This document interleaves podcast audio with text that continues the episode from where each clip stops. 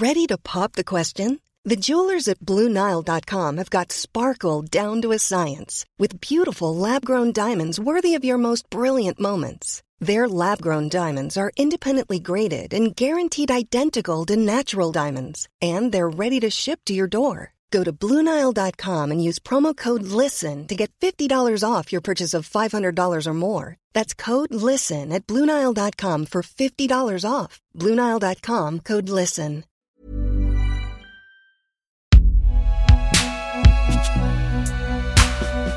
Rêver par Binge Audio.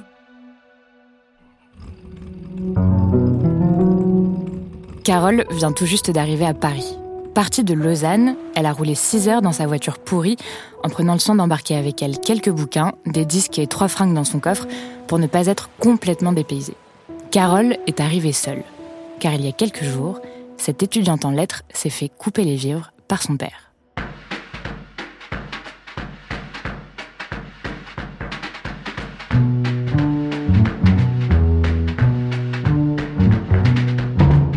Connaissez-vous l'histoire de Carole Roussopoulos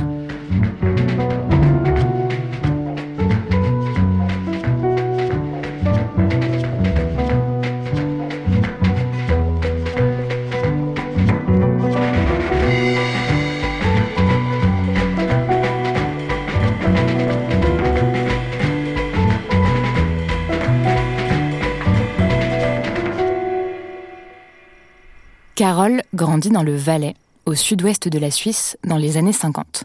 Elle est éduquée de façon très bourgeoise. Son père est banquier et c'est lui qui les élève, Carole et son frère.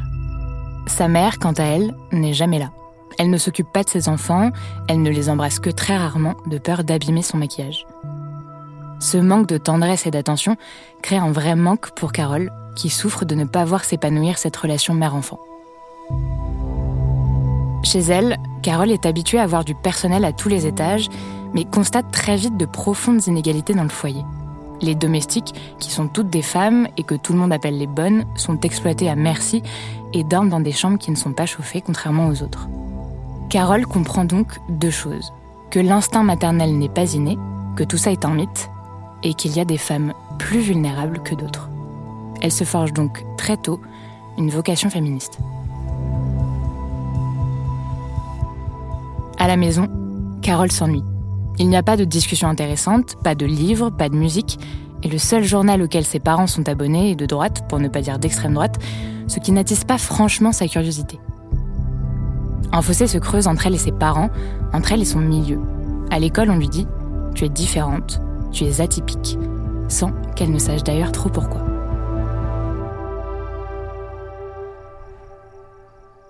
Quelques années plus tard, quand Carole est adolescente, ses parents divorcent. Pour la famille, c'est difficile à encaisser, d'autant plus que c'est un vrai événement pour la région. Dans le Valais, les parents de Carole sont seulement le deuxième couple à oser rompre officiellement leur mariage. C'est le père qui obtient la garde des enfants, ce qui, de manière générale, n'arrive jamais. Une période douloureuse pour Carole qui devient la risée de tout son quartier. Son père l'inscrit dans un pensionnat franciscain. Le fossé se creuse de plus en plus.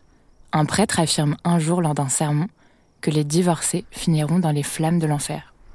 Pour Carole, c'est l'humiliation de trop. Elle finit en larmes.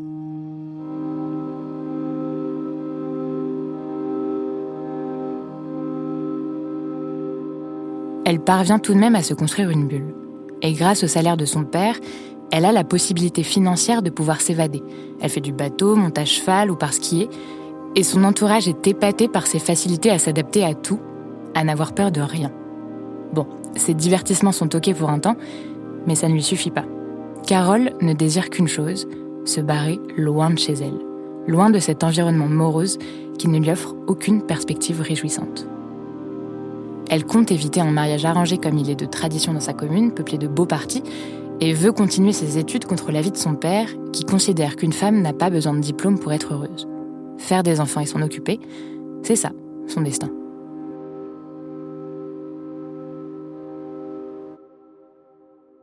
C'est peut-être pour cette raison que les autres la perçoivent comme quelqu'un d'atypique. Car en effet, Carole ne se soumet pas.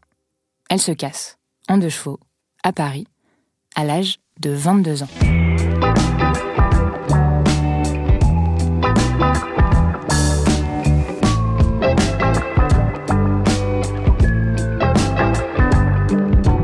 À Paris, Carole a tout à apprendre. Elle est encore vierge d'un savoir que ses parents n'ont pas pris le temps de lui inculquer. Elle pense par exemple qu'être de gauche, c'est rouler à gauche. Mais elle s'adapte rapidement et est attirée par l'énergie de la ville. Nous sommes en 1967 et les idées de mai 68 commencent progressivement à infuser les consciences. Carole trouve peu de temps après son arrivée dans la capitale un stage de trois mois au journal Vogue où elle travaille la photo. À la fin de son stage, elle est censée rentrer en Suisse pour passer ses examens de lettres, mais une des rédactrices subit un grave accident de voiture. On lui propose de la remplacer. Pour la première fois, Carole fréquente des femmes indépendantes, qui ont besoin de travailler ou qui en ont envie. Des femmes qui ont enfin une vie intéressante.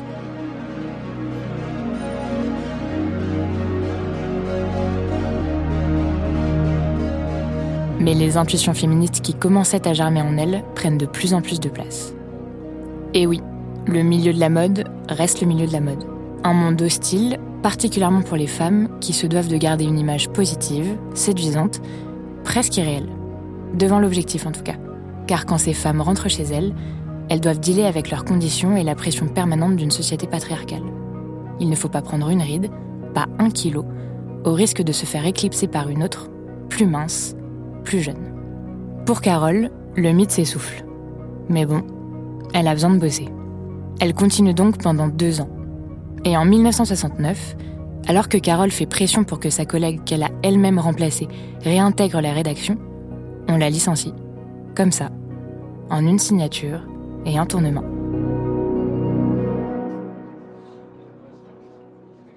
Carole est désespérée et se sent humiliée. Ce jour-là, elle rejoint son amoureux, Paul, qui déjeune avec l'écrivain et poète Jean Genet. C'est con, elle en avait vraiment besoin de ce boulot. Elle s'assoit et se met à pleurer. Genet lui dit Ce n'est vraiment pas la peine de vous mettre dans un état pareil. Est-ce que au moins vous avez pensé à demander un chèque de licenciement? Oui. Carole avait réussi à négocier trois mois de salaire. Alors il poursuit. C'est exactement ce qu'il vous faut pour être une femme libre. Dorénavant, vous n'aurez plus besoin ni de directeur, ni de rédacteur en chef. Il y a une machine révolutionnaire qui vient de sortir.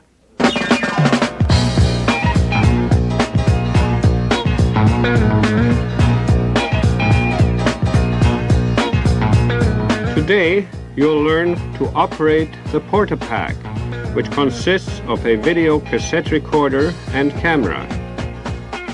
Cette machine révolutionnaire, c'est le Portapack de Sony, une toute nouvelle caméra vidéo portable. Une caméra incroyablement légère, discrète et qui synchronise automatiquement l'image et le son. Elle n'a besoin d'être rechargée que toutes les 20 minutes. En bref, cet engin est une véritable révolution. Carole, alors qu'elle n'en a jamais manipulé auparavant, s'en va acheter sa toute première caméra, la deuxième sur le marché en France, 15 jours après que Jean-Luc Godard se soit procuré la première. Carole n'a aucune compétence dans la vidéo, mais elle a des intuitions. Elle comprend très vite que cet instrument peut devenir un puissant outil pour proposer des formats et des angles inédits, pour donner la parole, pour voyager, pour découvrir des endroits qu'elle ne soupçonne pas encore.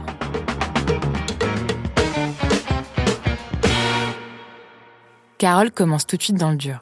Son premier film montre Jean Genet qui lit une déclaration contre l'incarcération de la militante afroféministe Angela Davis. Puis, elle capte une grève organisée par les journalistes de Jeune Afrique, consacre son film suivant à Vogue pour dénoncer le milieu de la mode, et encore un autre avec Brigitte Fontaine et Ariski. Puis, elle ne s'arrête plus jamais de filmer. À partir de 1970, la caméra portable devient le médium de prédilection pour capter les mouvements contestataires et les luttes sociétales. Un terrain d'abord investi par les femmes. Et ce n'est pas forcément étonnant.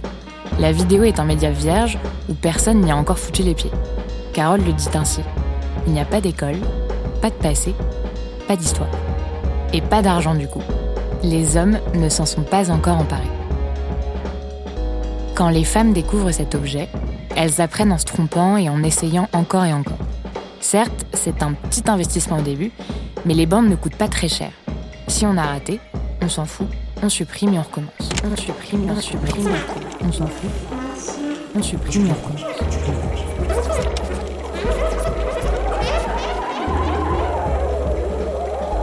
Période est pour Carole la plus belle de sa vie. Elle et ses camarades repensent le monde avec joie et optimisme. Elles y apportent leur propre regard, un regard différent, neuf, qui montre autre chose, qui parle d'autre chose. Carole forme tout un tas de gens, elle se rapproche des Black Panthers et leur montre les techniques pour qu'ils puissent capter eux-mêmes ce qu'ils veulent. Carole l'explique en ces termes. La vidéo portable permet de donner la parole aux gens directement concernés, qui ne sont donc pas obligés de passer à la moulinette des journalistes et des médias, et qui peuvent faire leur propre information. À cette même période, au début des années 70, Carole rencontre un groupe de filles qui essayent de monter le premier film féministe en France sur la première grève d'ouvrières avec occupation des locaux dans une usine de bonnetterie. En parlant un peu avec elle, les filles proposent à Carole de venir un mercredi soir à une réunion. Carole accepte, et c'est comme ça qu'elle entre au MLF, le mouvement de libération des femmes, une rencontre qui la bouleverse immédiatement.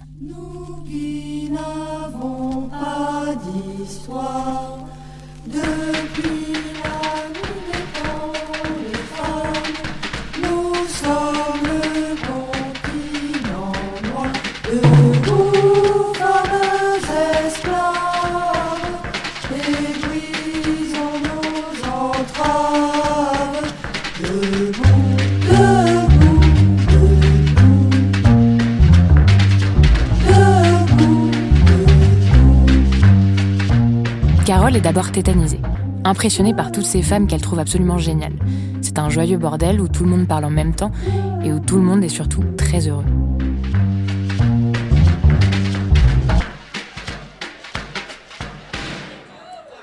Ce mouvement change la vie de Carole et l'améliore même très nettement.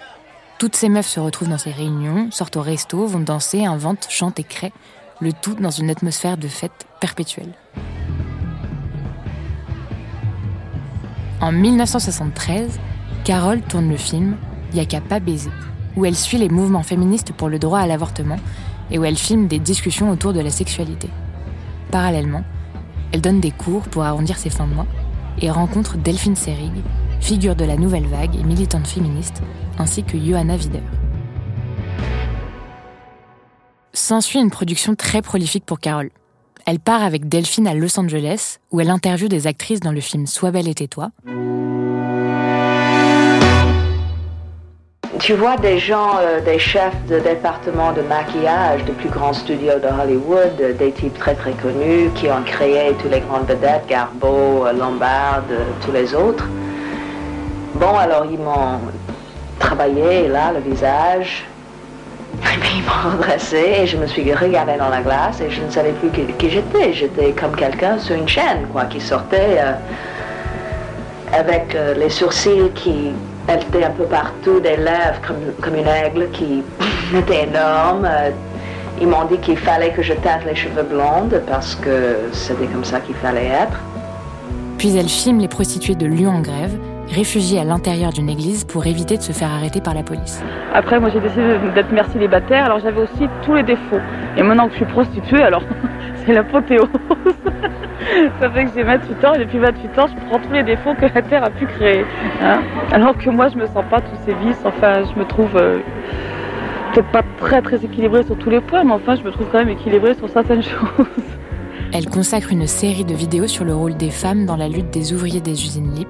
Et il y a eu des grenades lacrymogènes lancées dans des appartements, hein, lancées donc par les CRS, hein, qui ont éclaté dans les appartements. Et il y, a, eu, ces grenades ont même percé les volets. Alors voilà un peu ce qu'on lance sur soi-disant les dizaines de petits jeunes.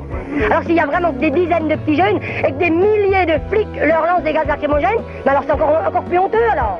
En 76, elle sort, Mazo et Miso vont dans un bateau, caviardage de l'émission apostrophe sur l'année de la femme avec François Giron. Elles sont tendres quand il leur faudrait être, être, être dures et dures quand il leur faudrait être malignes. Elles sont, elles sont incompréhensibles. Je suis l'homme qui veut au milieu des femmes et ce que je leur reproche, c'est finalement de ne pas les comprendre. C'est pas du tout un langage de misogyne, ça. Ah non? Ah non, c'est un langage d'homme qui aime les femmes. Je trouve que c'est un langage d'homme qui aime les oui. femmes. Bon, donc toi, tout va bien. Très bien, madame la ministre, tout va très bien, tout va très bien, tout va très bien, madame le ministre, tout va très bien, tout va très bien. Avec humour, elle répond à la secrétaire d'État chargée de la condition féminine et aux propos tenus par les hommes pendant l'émission.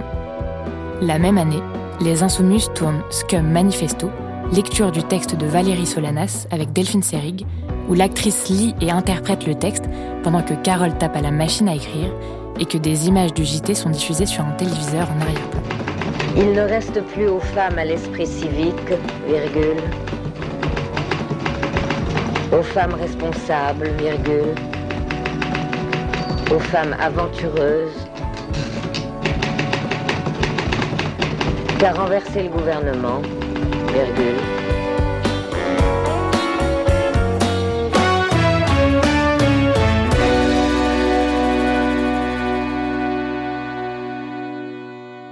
Les années 80 sont un peu moins réjouissantes que la décennie précédente pour Carole. L'effervescence des années 70 laisse place à un quotidien plus banal où tout n'est pas toujours facile. Carole doit gagner sa vie et doit tourner des sujets moins ambitieux qui lui correspondent moins pour pouvoir manger. En 1982, Carole participe à la création du centre audiovisuel Simone de Beauvoir avec Delphine Seyrig et Johanna Wider. C'est le premier lieu de production et d'archivage de documents audiovisuels consacrés aux femmes pour conserver la mémoire de ces luttes féministes. Puis, elle reprend le cinéma L'Entrepôt et elle s'investit dans le sauvetage du cinéma d'art et d'essai emblématique du 14e. En 1995, Carole retrouve avec son mari Paul les paysages de sa Suisse natale et se réconcilie avec ce pays qu'elle avait quitté impulsivement. Elle emménage à Molignon, dans un village de 18 habitants, dans la commune de Sion, au milieu des montagnes. Quatre ans plus tard, en 1999, elle tourne le film Debout, qui rend hommage aux militantes du MLF, avec des images d'archives et des entretiens avec les femmes qui ont créé le mouvement.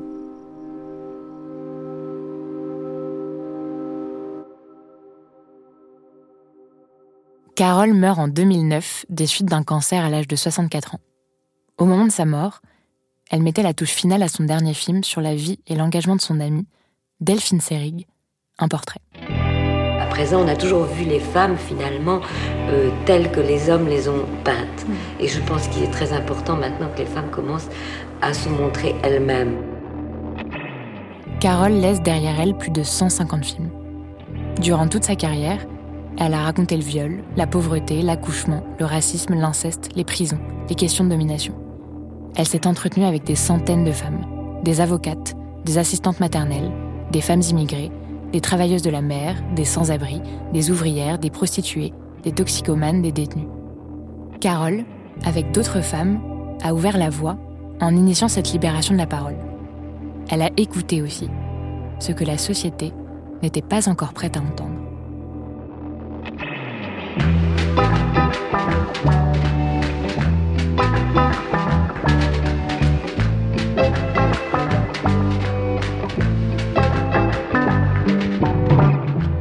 Cette histoire, Carole Roussopoulos.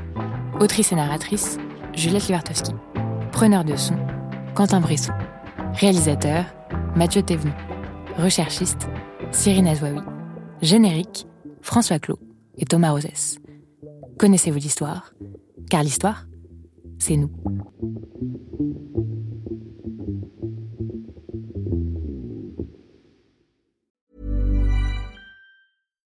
Here's a cool fact a crocodile can't stick out its tongue. Another cool fact you can get short term health insurance for a month or just under a year in some states. United Healthcare short term insurance plans are designed for people who are between jobs, coming off their parents' plan, or turning a side hustle into a full time gig. Underwritten by Golden Rule Insurance Company, they offer flexible, budget friendly coverage with access to a nationwide network of doctors and hospitals. Get more cool facts about United Healthcare short term plans at uh1.com.